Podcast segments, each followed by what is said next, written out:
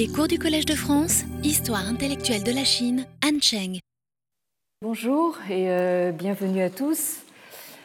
Euh, donc la semaine dernière, nous euh, reprenions le cours de nos travaux axés sur le rapport à l'autre ou aux autres de cette Chine du premier empire centralisé des, des Han, dont nous avons vu qu'elle se représente ou se projette volontiers dans les sources textuelles comme un espace fortement euh, centré et hiérarchisé, euh, comme une euh, centralité civilisatrice qui rayonne ou irradie en quelque sorte de la civilisation aux quatre Orients, sans qu'il y ait de limite à la périphérie. Donc, centralité qui se confirme et se conforte elle-même dans la confrontation souvent hostile avec euh, les autres immédiats, euh, notamment les euh, Xiongnu, sur les marges immédiates de l'espace chinois. Hein. Je vous rappelle cette carte où on voit assez bien comment cette, ces nomades Xiongnu, enfin en tout cas ce, royaume Xiongnu, en sert véritablement l'espace chinois euh, au nord et à l'ouest.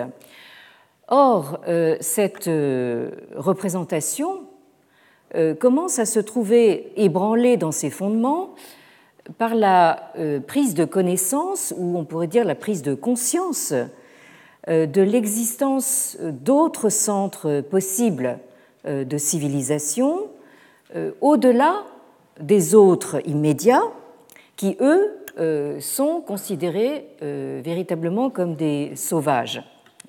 Et là aussi, vous reconnaîtrez cette carte euh, d'exonymes, c'est-à-dire de noms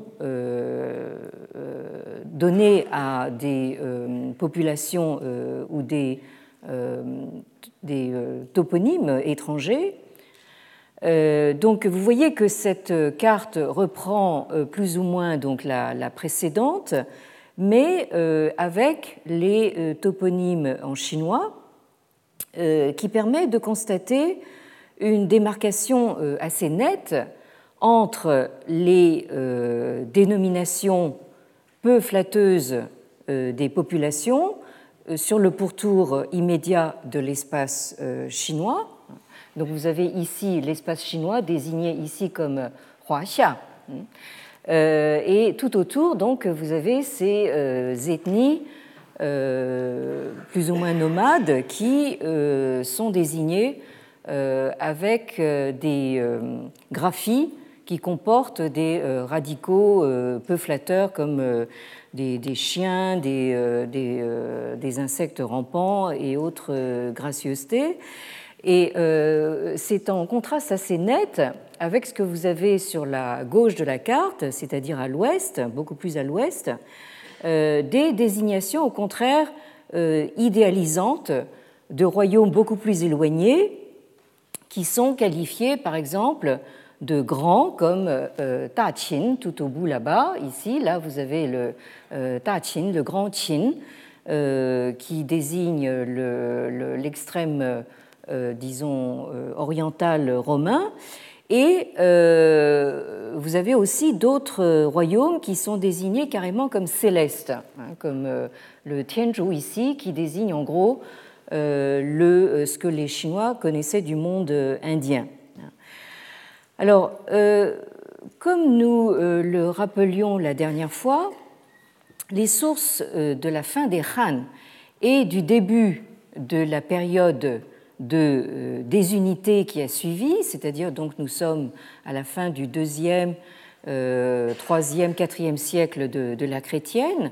Donc ces sources témoignent d'une grande ambivalence vis-à-vis de ce que l'on entendait dire sur euh, ce royaume de Tianzhou, au-delà des montagnes, au-delà de la chaîne des, Himalayas, que l'on qualifiait donc de céleste tout en euh, continuant à le dire peuplé de Hu, donc euh, une euh, désignation réservée aux barbares de l'Ouest, de la même façon que nous retrouvions cette même ambivalence avec ces premiers rudiments d'enseignement bouddhique qui suscitaient la curiosité en Chine tout en étant récupérés en quelque sorte comme au fond étant euh, à peu près la même chose que les sagesses euh, euh, que l'on connaissait déjà dans le monde chinois de la, de la haute antiquité,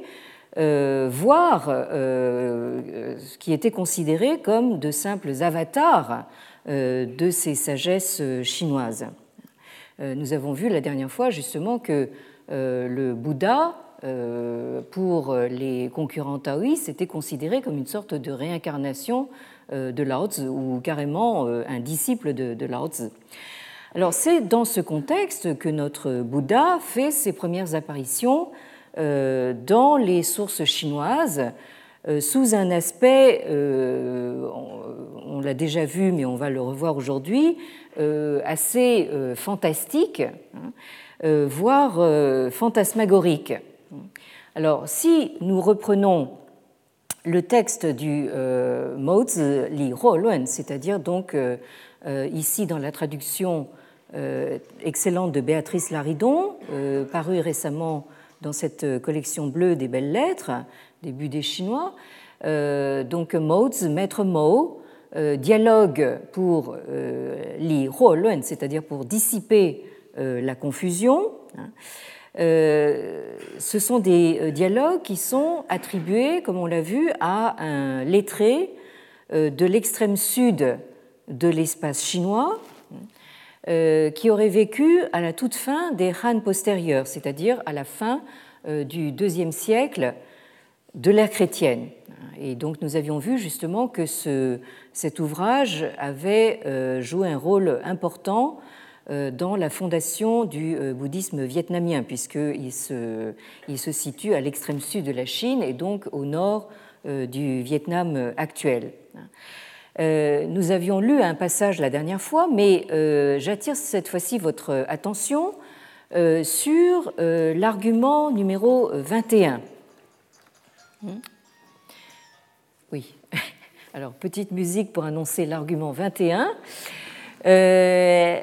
Alors, euh, nous avons ici un dialogue euh, entre quelqu'un qui pose une question, un Wen hein, quelqu'un demande donc euh, Han Di Shi Wen Fu Dao, Qi Suo Cong Chu Xie. Donc, lorsque on commença, je, vous donne la traduction de Béatrice Laridon, lorsque l'on commença à entendre parler de la doctrine du Bouddha, le sur le territoire des Han, Han Di. D'où provenait-elle Et la réponse de Maître Mo euh, euh, vient ensuite, Mo Ziyue, Xi Xiaoming Huangdi, Meng Jian Shen Ren, Shen You Ri Guang, Fei Zai Dian Qian, Xin Ran Yue Zhi.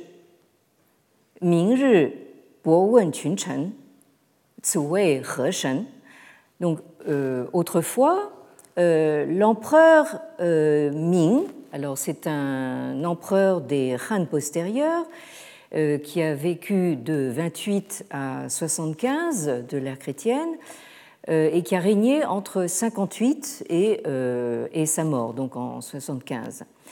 Donc cet empereur vit en rêve un Shenren, donc un homme Shen, c'est-à-dire euh, de nature divine. Euh, alors, son Shen Yo Guang, donc son corps, avait l'éclat du soleil. Alors ça, c'est vraiment quelque chose euh, qui, a beaucoup frappé les esprits, cet être qui dégage une lumière extraordinaire. Et l'autre trait caractéristique, c'est qu'il volait Fei devant la grande salle du palais. Euh, et donc l'empereur Ming euh, en fut tout euh, réjoui, hein, c'était un très beau rêve, et le lendemain, il demanda à l'assemblée de ses ministres, hein, He Heshen, quelle pouvait être ce Dieu, cette divinité. Yo Tongren Fu Yue. Alors, dans l'Assemblée des, ministres, vous avez un certain euh, Fu dont on nous dit qu'il était Tongren, c'est-à-dire que euh, c'était quelqu'un qui tronc, c'est-à-dire qui euh, savait, euh, connaissait, comprenait pratiquement tout, beaucoup de choses. Donc un homme savant. Et qui donc répondit Chen Wen Tianzhu you de dao hao yue fo, fei xing xu kong, shen you ri guang, dai jiang qi shen ye. Euh, alors Chen, euh, c'est votre serviteur, donc c'est euh, donc ce, savant, qui se désigne ainsi, c'est un, terme de, modestie, donc votre serviteur a entendu dire qu'au Tianzhu, donc nous avons vu que ça correspond plus ou moins à ce monde indien, se trouvait un homme qui avait de donc qui avait trouvé la voie, hein, le Tao, et dont le titre était Fo, euh, qui veut dire euh, littéralement euh, en sanskrit donc le, le, Bouddha, l'éveillé, hein, celui qui a connu la Bodhi. Il vole, hein, Fei Xing Xukong, donc il vole à travers le vide, et Shen Yo Guang, et il reprend cette formule, et son corps a l'éclat du soleil. Il brille comme le, comme le soleil. Il doit donc s'agir de cette euh, divinité que, euh, sous-entendu, que l'empereur a vue en rêve. Alors, Yu Shi Shang Wu. Alors, l'empereur euh, Wu. Alors ici, vous avez un verbe intéressant qui veut dire littéralement s'éveilla. Alors euh, ici, euh, on peut comprendre qu'éventuellement il s'éveille de son rêve, mais en principe, c'est déjà fait puisque nous sommes déjà au lendemain de la nuit où il a rêvé de ce, de ce Dieu et en principe il est déjà réveillé. Donc ici, euh, euh, ou peut avoir aussi le, sens de connaître l'éveil au sens euh, de l'éveil bouddhique, hein, c'est-à-dire prendre connaissance de la, vérité ultime. Alors, Tian Zhonglang Cai Yin, Yu Lin Langzhong Qinjing, 博士弟子王尊等十八人于大月之。Euh, là-dessus, il envoya 18 euh, personnes, Shibaran, parmi les, les Ta c'est-à-dire les grands euh, Nous avons vu que c'est une euh, peuplade qui a été repoussée très loin à l'ouest, vers ce que nous appelons maintenant l'Asie centrale, et que l'émissaire de l'empereur Wudi des, des, des Han a envoyé euh, l'émissaire Zhang Qian, donc euh, que Wu a envoyé vers l'ouest, a essayé de rallier justement à l'allégeance chinoise contre les, contre les Xiongnu. Donc, cet empereur envoie 18, une délégation de 18 personnes chez les grands Yuezhi, parmi lesquels on trouve le euh, Zhonglang Cai Yin, l'officier du palais Cai Yin, euh, le Yulin Langzhong, le, chef de la garde euh, Qinjing, et le Boshi Dizi, euh, c'est-à-dire littéralement l'étudiant de l'académie Wang Zun, hein, c'est-à-dire l'apprenti docteur Wang Zun. Et vous allez voir que, que les, noms et la liste des, de, de, ces personnages varient en fonction des récits. Hein. Alors, que font ces gens? Xie Jing, 四十二章，藏在兰台石室第十四间。Euh, ils notèrent par écrit le Fuojing, c'est-à-dire donc euh, l'écriture euh, canonique, l'écriture sacrée, autrement dit le, ce qu'on appelle en sanskrit le sutra, en 42 sections. Donc je rappelle que le sutra, strictement parlant, euh, il s'agit d'un écrit qui est censé consigner donc la parole du Bouddha. Donc ici, si cet épisode est authentique, ça voudrait dire qu'il s'agit de la première écriture bouddhique qui serait donc arrivée en Chine. Alors, ils notèrent par écrit ce sutra en 42 sections qui fut conservé comme un trésor dans la 14e salle de la euh, c'est-à-dire littéralement la salle de pierre, hein, c'est-à-dire une, espèce de coffre-fort euh, de euh, la terrasse euh, euh, qui est en fait la bibliothèque des archives impériales. Ensuite, le, texte continue en disant Shi yu Luoyangcheng, Wai, Qi Fo Si.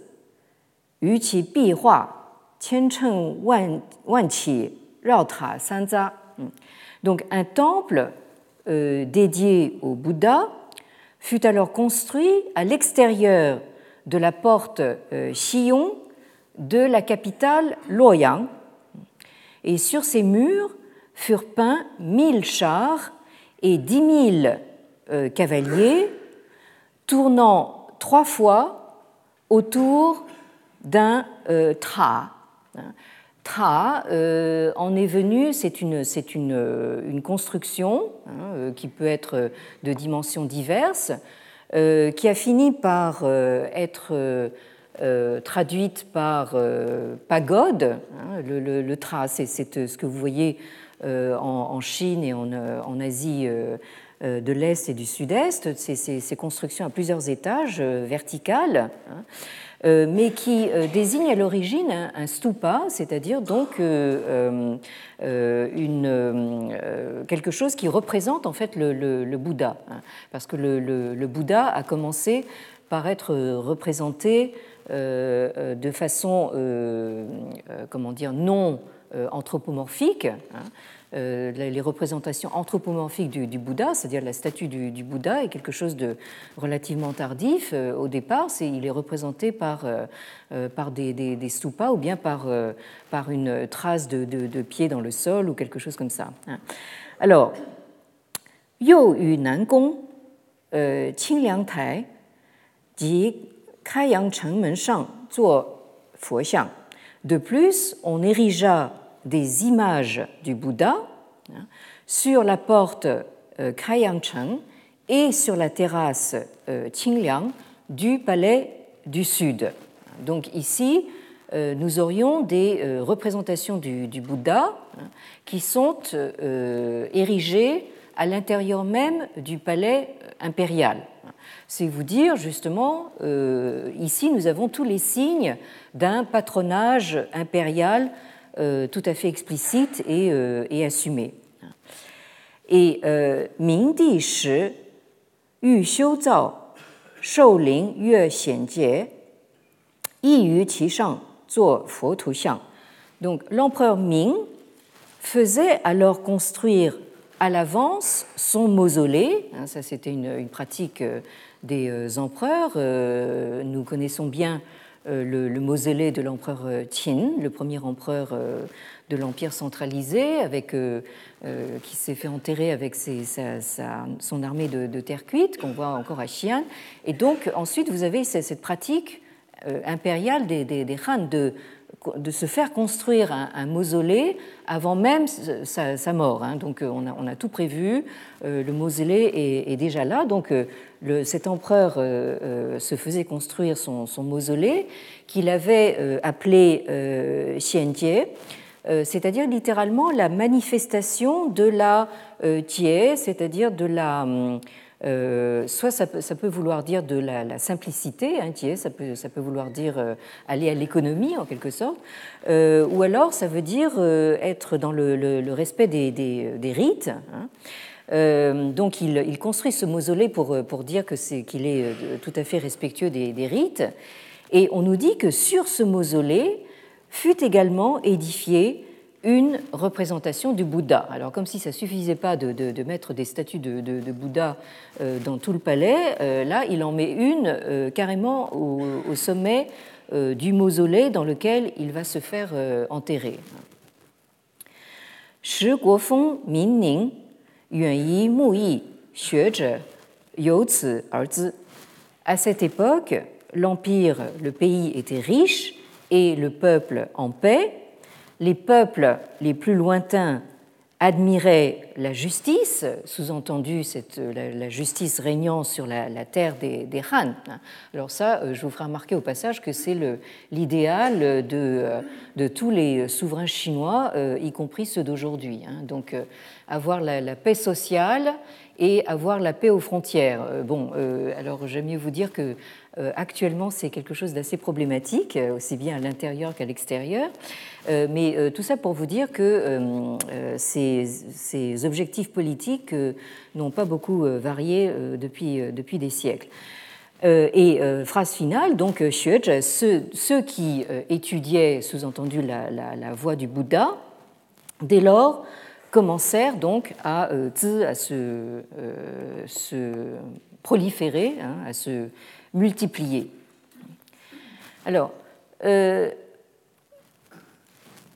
ici même, euh, au Collège de France, euh, nous avons eu la, la, chaire d'études chinoises occupée pendant plusieurs années par le très éminent Henri Maspero, dont je rappelle qu'il a occupé cette chaire jusqu'à sa déportation et sa mort en camp de, concentration à Buchenwald en, 1945. Et euh, Henri Maspero a consacré un très long article euh, intitulé euh, Le songe et l'ambassade de l'empereur Ming. un long article qui est paru en 1901 dans le bulletin de euh, l'école française d'Extrême-Orient, euh, dans le numéro 10 de ce bulletin. L'école française d'Extrême-Orient qui, à l'époque, avait une base à Hanoï, donc au, nord du, Vietnam. et Henri Maspero donc rentre beaucoup dans les, justement les détails de ce, songe de, l'empereur Ming. Donc vous avez ici une source en français euh, dans laquelle vous pouvez vous plonger avec euh, délice. Alors nous, nous continuons notre euh, exploration des, sources concernant cette apparition du, ces premières apparitions du Bouddha en terre chinoise.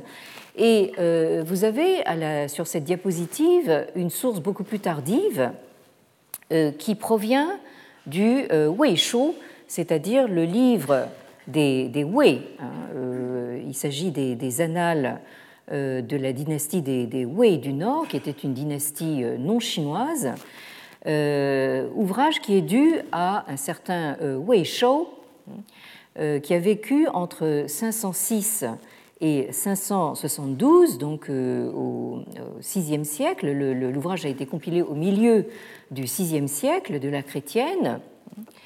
Et au dernier chapitre de cet ouvrage, vous avez un, euh, chapitre donc qui s'intitule euh, Lao. Euh, qui désigne euh, c'est-à-dire Sakyamuni, autrement dit le Bouddha, et Lao, euh, c'est-à-dire Lao Tzu. Euh, donc ici, vous avez de nouveau cette intéressante euh, combinaison, cette association de Bouddha et Lao Tzu. Alors on nous dit aussi ici, Hou Xiao Mingdi, Ye Meng Ye Meng Jingren, Xiang Yu Guang, Fei Xing Dian Ting, Nai Fang Chun Chen, 庭，乃访群臣，复议使以佛对。Par la suite, l'empereur Xiaoming, il s'agit toujours de notre empereur Ming, vit en songe une nuit un homme couleur, couleur d'or et de sa nuque, xiang, émanait une lumière solaire, Guang. Il volait au-dessus du palais et l'empereur s'en enquit auprès de euh, l'Assemblée, la foule de ses ministres. Et Fouilly toujours le même, ce savant dont euh, il était question euh, dans le Mauzeli Rollen, fut le premier à répondre que c'était foi, c'est-à-dire le Bouddha. Di Qian Langzhong, Cai Yin, Qin Jing Deng, Shi Yu donc l'empereur envoya en mission l'officier du palais Yin, l'étudiant de l'académie Qinjing. Donc là, vous voyez que, euh, vous avez un léger euh, comment dire, remaniement, euh, non pas ministériel, mais un remaniement des, noms, puisque Qingjing apparaissait dans le texte précédent comme euh, un garde du palais. Ici, euh, on le confond avec Wang Zhen, donc l'étudiant de l'académie, ainsi que d'autres.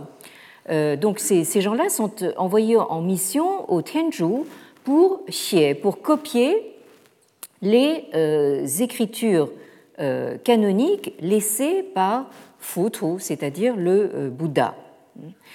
Euh, alors ici, il y a une notation tout à fait intéressante sur laquelle nous aurons euh, l'occasion de, revenir. c'est que vous voyez que dans tous les cas, quelle que soit la version du, récit, hein, quelle que soit la variante, vous avez cette idée de chier, c'est-à-dire d'écrire, de mettre par écrit ou de copier hein, un texte. Et euh, ça, c'est quelque chose de tout à fait euh, caractéristiquement chinois, hein, cette manie hein, euh, de, chercher des textes écrits et de les recopier. Hein, ça, c'est quelque chose qui les distingue assez nettement de la tradition brahmanique indienne, qui, elle, repose beaucoup sur la, transmission orale et la mémorisation.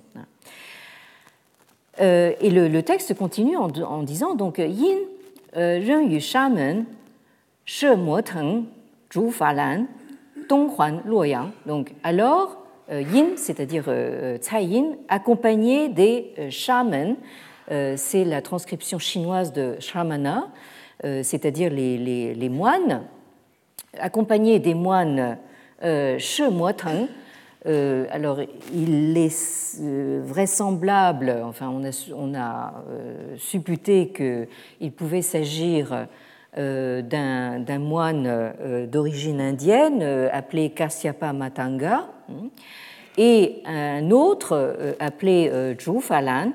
là aussi, on s'est adonné au jeu de l'identification. On s'est dit peut-être qu'il s'agit euh, d'un certain Dharma Ratna. Hein, euh, euh, dharma étant le, mot sanskrit pour désigner donc la loi bouddhique, traduite en chinois par Fa. Hein.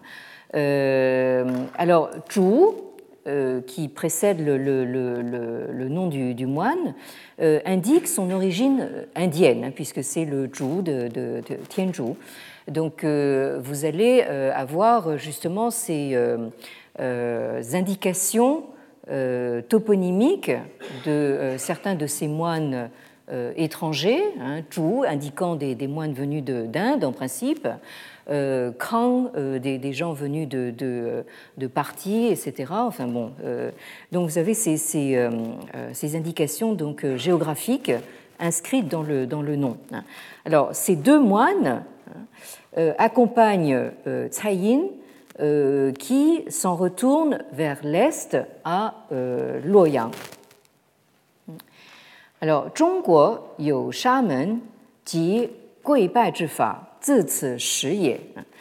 Euh, donc, le fait que dans, les, dans Zhongguo, c'est-à-dire la terre du milieu, hein, c'est-à-dire la Chine, hein, le fait que dans cette terre du milieu, qu'il y ait des shamans, des moines bouddhistes, et qu'il y ait euh, c'est-à-dire la cérémonie de euh, euh, l'agenouillement ou la prosternation hein, devant le Bouddha, euh, commence à partir de là.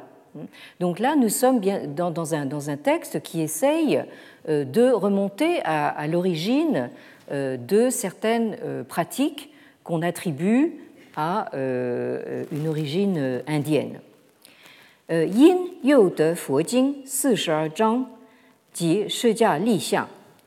Alors Yin, toujours le même Cai Yin, euh, avait également euh, obtenu un Fuojing, donc un sutra bouddhique, en 42 sections, hein, ainsi qu'une euh, Shijia euh, Li Xiang, c'est-à-dire une Li Xiang, une statue debout, une statue en pied, de euh, Shijia, c'est-à-dire de euh, Sakya Muni, hein, c'est-à-dire de, Bouddha. Alors là aussi, euh, j'aurai l'occasion d'attirer votre attention sur le fait que ici, on nous indique que euh, cet émissaire, Tsai Yin, revient avec non seulement un texte, hein, mais également une représentation du Bouddha, une, statue en pied. Mingdi Ling Gong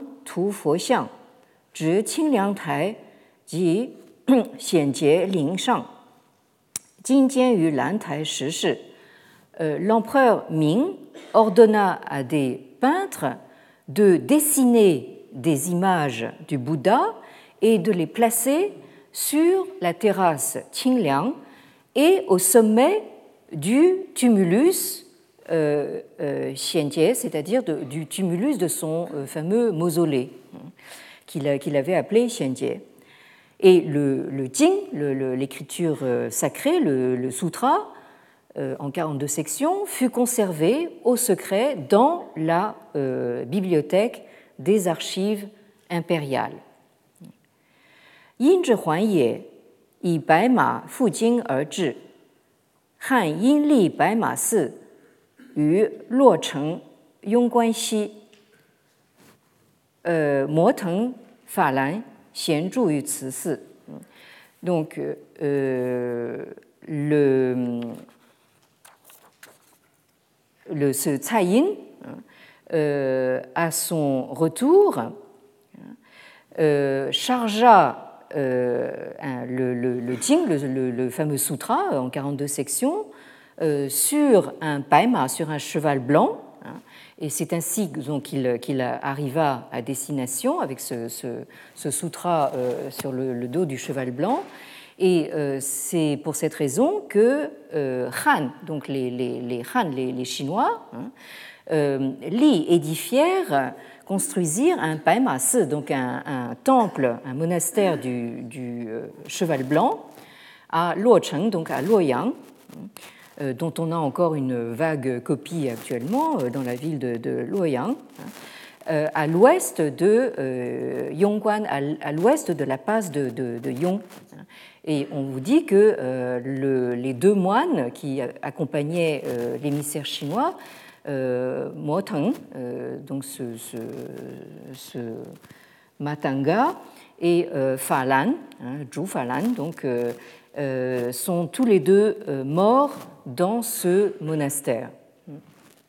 Donc ça veut dire qu'ils ne sont jamais retournés dans leur pays d'origine hein, et ils, ils, sont morts donc en, terre, chinoise. Alors, euh, sur la même euh, diapositive, vous avez la, euh, suite de ce texte qui me paraît intéressante. Nous, quittons donc le récit concernant euh, le, rêve de l'empereur euh, Ming. Mais nous avons des, indications tout à fait intéressantes euh, sur des questions de prononciation. Alors, vous avez cette phrase, donc, Fu Tu, Zheng Hao Yue Fuo Tuo, Fuo Tuo Yu Fu Tu, Sheng Xiang Jin, Jie Xi Fang Yan, Qi Lai, Zhuan Wei Er Yin. Donc, Fu Tu, on vous dit que Fu Tu, la désignation correcte, c'est Fuotuo. Mais on vous dit aussi que euh, Fuotuo et Futu, euh, leur euh, sheng, leur, leur son, Hein, leur prononciation, Xiangjin se, se, ressemblent, hein, sont, sont, proches. Hein. Et on vous dit Jie Xi Fang Yan, ce sont deux prononciations des Xi Fang Yan, des langues de Xi Fang de, euh, de l'Ouest. De alors, euh, si on vous dit euh, Xifang euh, en chinois moderne, ça veut dire les langues occidentales. Euh, ici, ça désigne les langues euh, du, euh, du, monde, du monde indien. Hein. on vous dit que ce, cette désignation du Bouddha par euh, ou Futu, hein, ce, ce, sont deux désignations, deux prononciations un petit peu différentes, mais pour le, la même divinité. Et on vous explique que c'est venu, c'est venu en Chine euh, sous deux euh, prononciations parce qu'il s'agit de Xifangyan, de, euh, de langue venue de, de l'Ouest. Et le texte continue en disant Huayan, Yi zhi, ze wei jingjue, yan, mie hui chengming, dao wei sheng wu. Donc, dans la langue des rois, hein, c'est-à-dire la langue des Chinois, hein, tout à l'heure euh, nous avions vu sur la carte que l'espace chinois était désigné par Huaxia, hein, donc dans la langue des rois, la langue chinoise. Hein, euh, cette désignation de Futru, euh, de Bouddha, hein, se traduit par, enfin, disons que quand on la traduit, ça signifie Jingdue, ça veut dire Dieu, ça veut dire justement connaître l'éveil, Jing pur, connaître l'éveil pur. Euh, donc c'est une traduction effectivement de Bouddha qui veut dire l'éveillé, celui qui a connu l'éveil.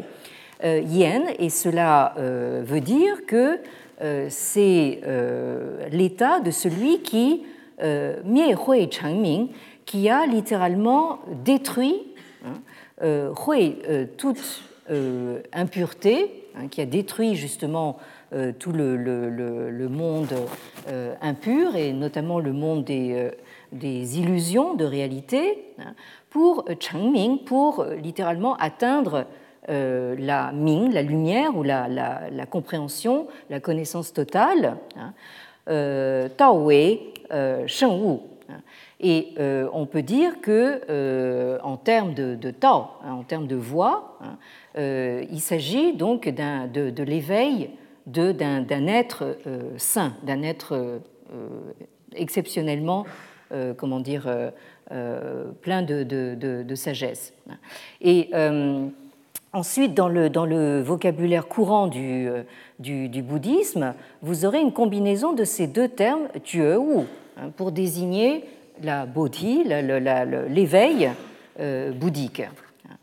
donc je voulais justement qu'on lise cette, indication parce que euh, là, vous avez euh, quelque chose de, tout à fait intéressant, c'est-à-dire la prise de conscience euh, qu'il existe non seulement d'autres centres de civilisation, mais qu'il existe par, ailleurs d'autres langues, hein, des, langues qui sont aussi sacrées, hein, et que qu'il faut traduire donc en chinois. Hein. Vous avez ce terme de yi ici,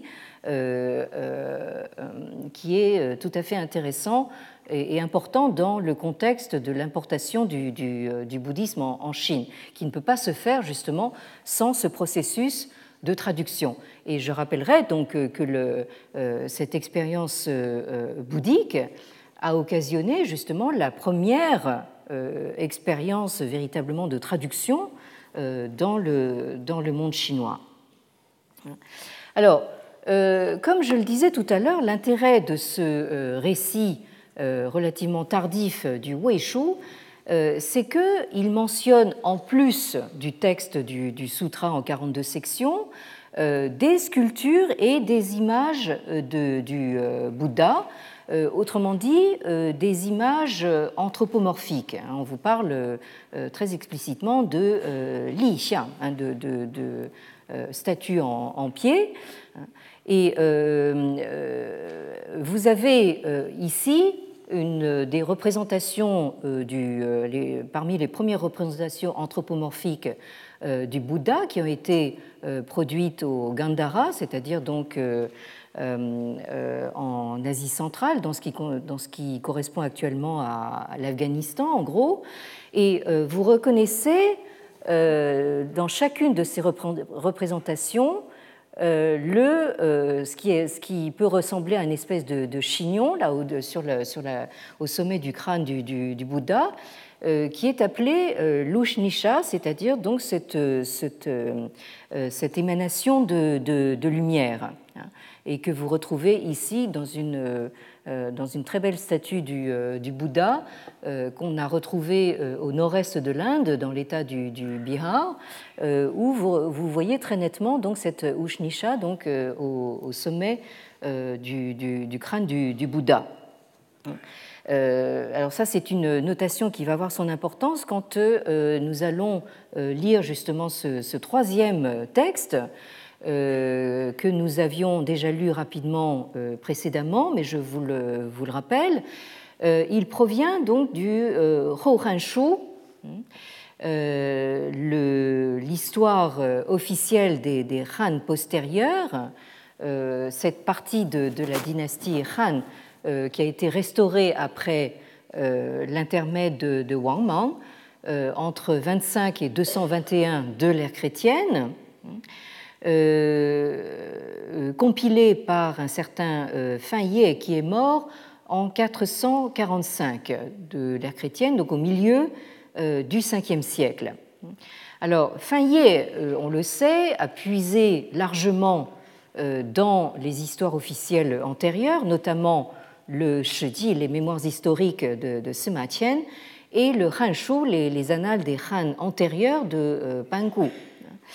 Mais il précise à la fin de euh, ce chapitre que vous avez sur la diapositive, le Xiyu Zhuan, le, chapitre sur les contrées occidentales, euh, que pour ce chapitre spécialement, il s'est beaucoup servi du récit du général euh, qui a été présenté au trône de l'empereur Han en 125 de l'ère chrétienne. L'empereur Han, qui est également un empereur des Han postérieurs, qui a régné entre 107 et 125. Donc il s'agit ici d'une source qui a été compilée au 5e siècle, mais qui remonte à des données du 2e siècle de l'ère chrétienne. Alors ce, passage nous dit ceci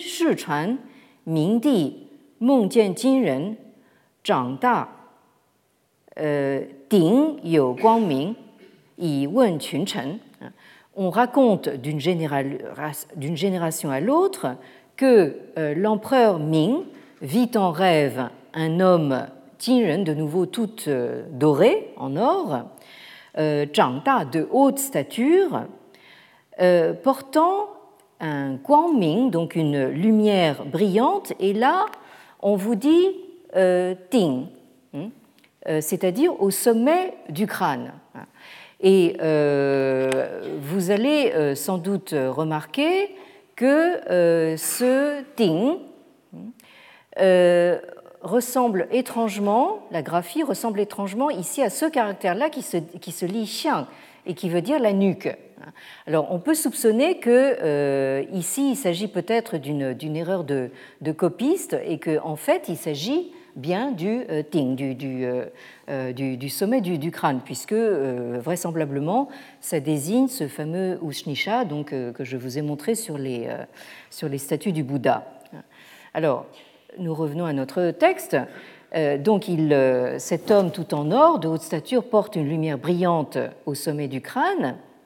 Et l'empereur euh, interroge la foule de ses ministres euh, qui lui répondent Huo Xi Fang You Shen, Ming Yue Fo, Qi Xing, euh, Huang Jin Se. Donc l'un d'eux, de ses ministres, dit à l'ouest, il y a une divinité qui a pour nom Fo, et son corps mesure 16 euh, euh, c'est-à-dire, euh, si on calcule, ça doit faire quelque chose de plus de 3 mètres, effectivement, de haute stature, donc. Et il est Huang il est couleur dorée. Di Yu Tian Shi Tian Zhu, Wen Fo Fa, Sui Yu Zhongguo, Tu Hua Xin Xiang Yan. Là-dessus, l'empereur envoya des émissaires au Tianzhu pour s'enquérir de Fa, de la loi, hein, c'est-à-dire donc le, Dharma euh, en sanskrit, la loi bouddhique, à la suite de quoi on vit apparaître dans Zhongguo, le pays du milieu, des images et des statues euh, du Bouddha. Et ensuite arrive cette indication très intéressante à propos de personnages qui, eux, sont tout à fait historiques. On vous parle de Chu Wang Ying, c'est-à-dire le roi de Chu, qui s'appelait Ying, euh, Chu, je vous rappelle qu'il s'agit d'un ancien royaume euh, situé dans la euh, partie méridionale de l'espace chinois de l'époque, c'est-à-dire au, sud du, grand fleuve, c'est-à-dire ce qu'on appelle le Changjiang, ou le, en, bon français le Yangtzekiang, n'est-ce pas? Ou, le, ou de façon tout à, fait erronée le fleuve bleu. Hein. Euh, vous avez ces deux grands fleuves qui traversent l'espace chinois. Vous avez le fleuve jaune au nord et le fleuve dit bleu euh, au, sud. Euh, donc le, royaume de Chu est un royaume qui se situe au-dessous, enfin, au sud de ce fleuve bleu ou de ce grand fleuve. Donc ce roi de Chu, qui s'appelait Ying et qui était donc, on va le voir, le demi-frère de l'empereur euh, Ming. Autrement dit, c'est un contemporain de, de, l'empereur Ming. Euh, Shi Xinqi Shu. Euh, donc commença à croire aux euh, shu, aux techniques bouddhiques, hein et pour cette raison, dans le pays du milieu, Zhongguo en Chine, certains adoptèrent ce Tao, cette voie. Huangdi Hao Shen, Shu Si Fu Tu Lao Zi, Bai Shao You Feng Zhe, Hou Sui euh, Zhuan Sheng. Par la suite, l'empereur Huan, hein, c'est euh, l'empereur euh, suivant, donc qui a régné entre 147 et 167, se mit à adorer la divinité et à offrir plusieurs sacrifices à euh, au Bouddha et à Lao Tzu. Les gens du peuple commencèrent à adopter ce culte, puis ils devinrent de plus en plus nombreux à euh, y adhérer. Alors l'intérêt de ce récit, c'est bien évidemment euh, la mention de toutes ces euh, pratiques bouddhiques. Hein. Ici, on, on emploie très clairement le terme de shu ici, hein, qui veut dire des, techniques alors ça peut être euh, des techniques de, concentration, des techniques de méditation, euh, des techniques de, contrôle de la respiration. Hein. tout, ça, c'est du domaine du, euh. Hein. On vous parle aussi de, de, Tao, hein, de, voix, ou, qui peuvent. Tao veut dire aussi des, recettes, d'immortalité par exemple.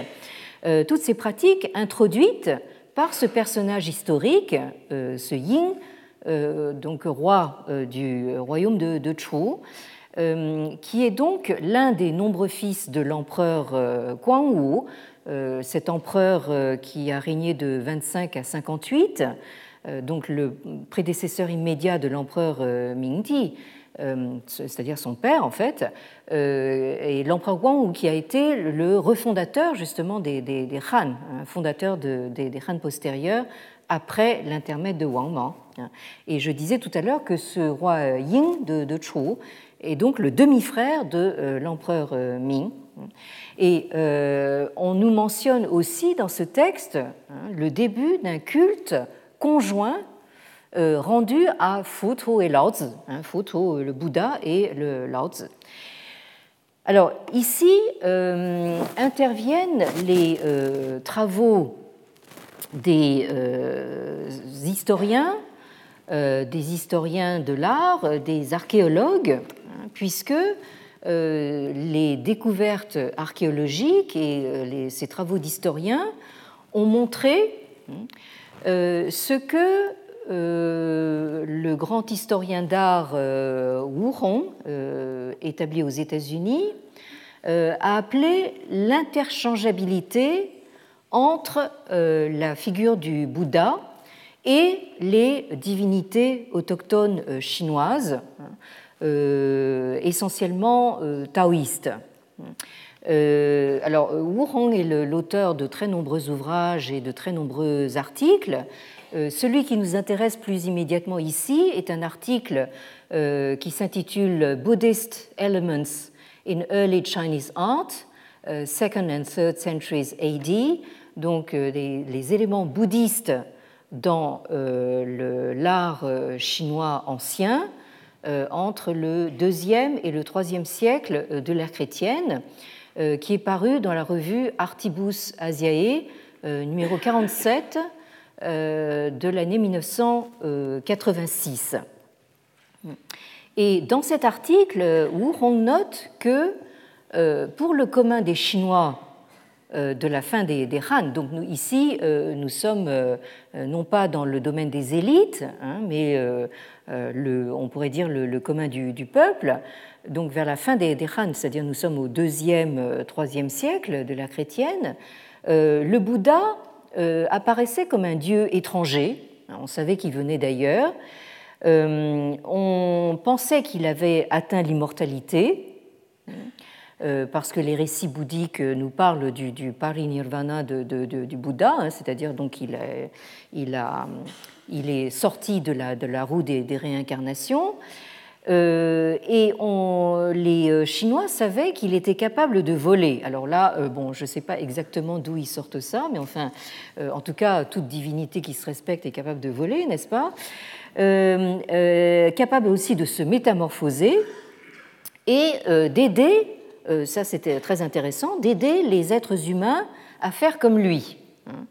Et en tant que divinité perçue de cette façon, le Bouddha euh, a été mis sur le même pied que euh, les immortels taoïstes, et en particulier euh, Xi Wangmu, la reine mère de l'Ouest, que, dont vous avez un estampage ici, pas très net, mais qui a été retrouvé dans une tombe au Sichuan, hein, donc dans le sud-ouest de, la Chine.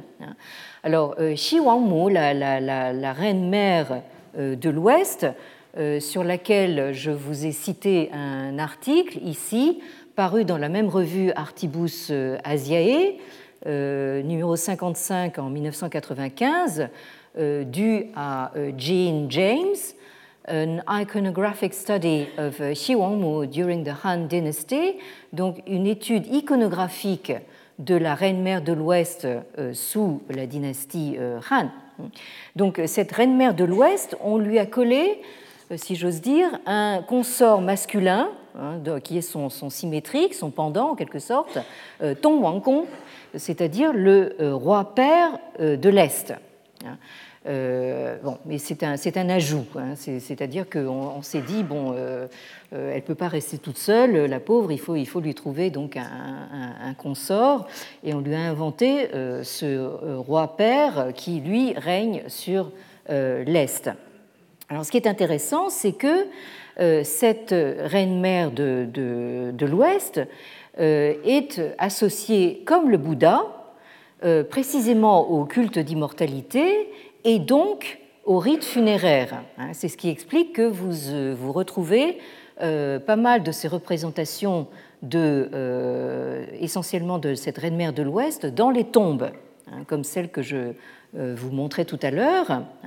Et comme par hasard, cette reine-mère de l'Ouest, comme son nom l'indique, règne sur les contrées de l'Ouest, et comme par hasard, c'est également par là qu'arrive le Bouddha, d'où l'amalgame euh, complet.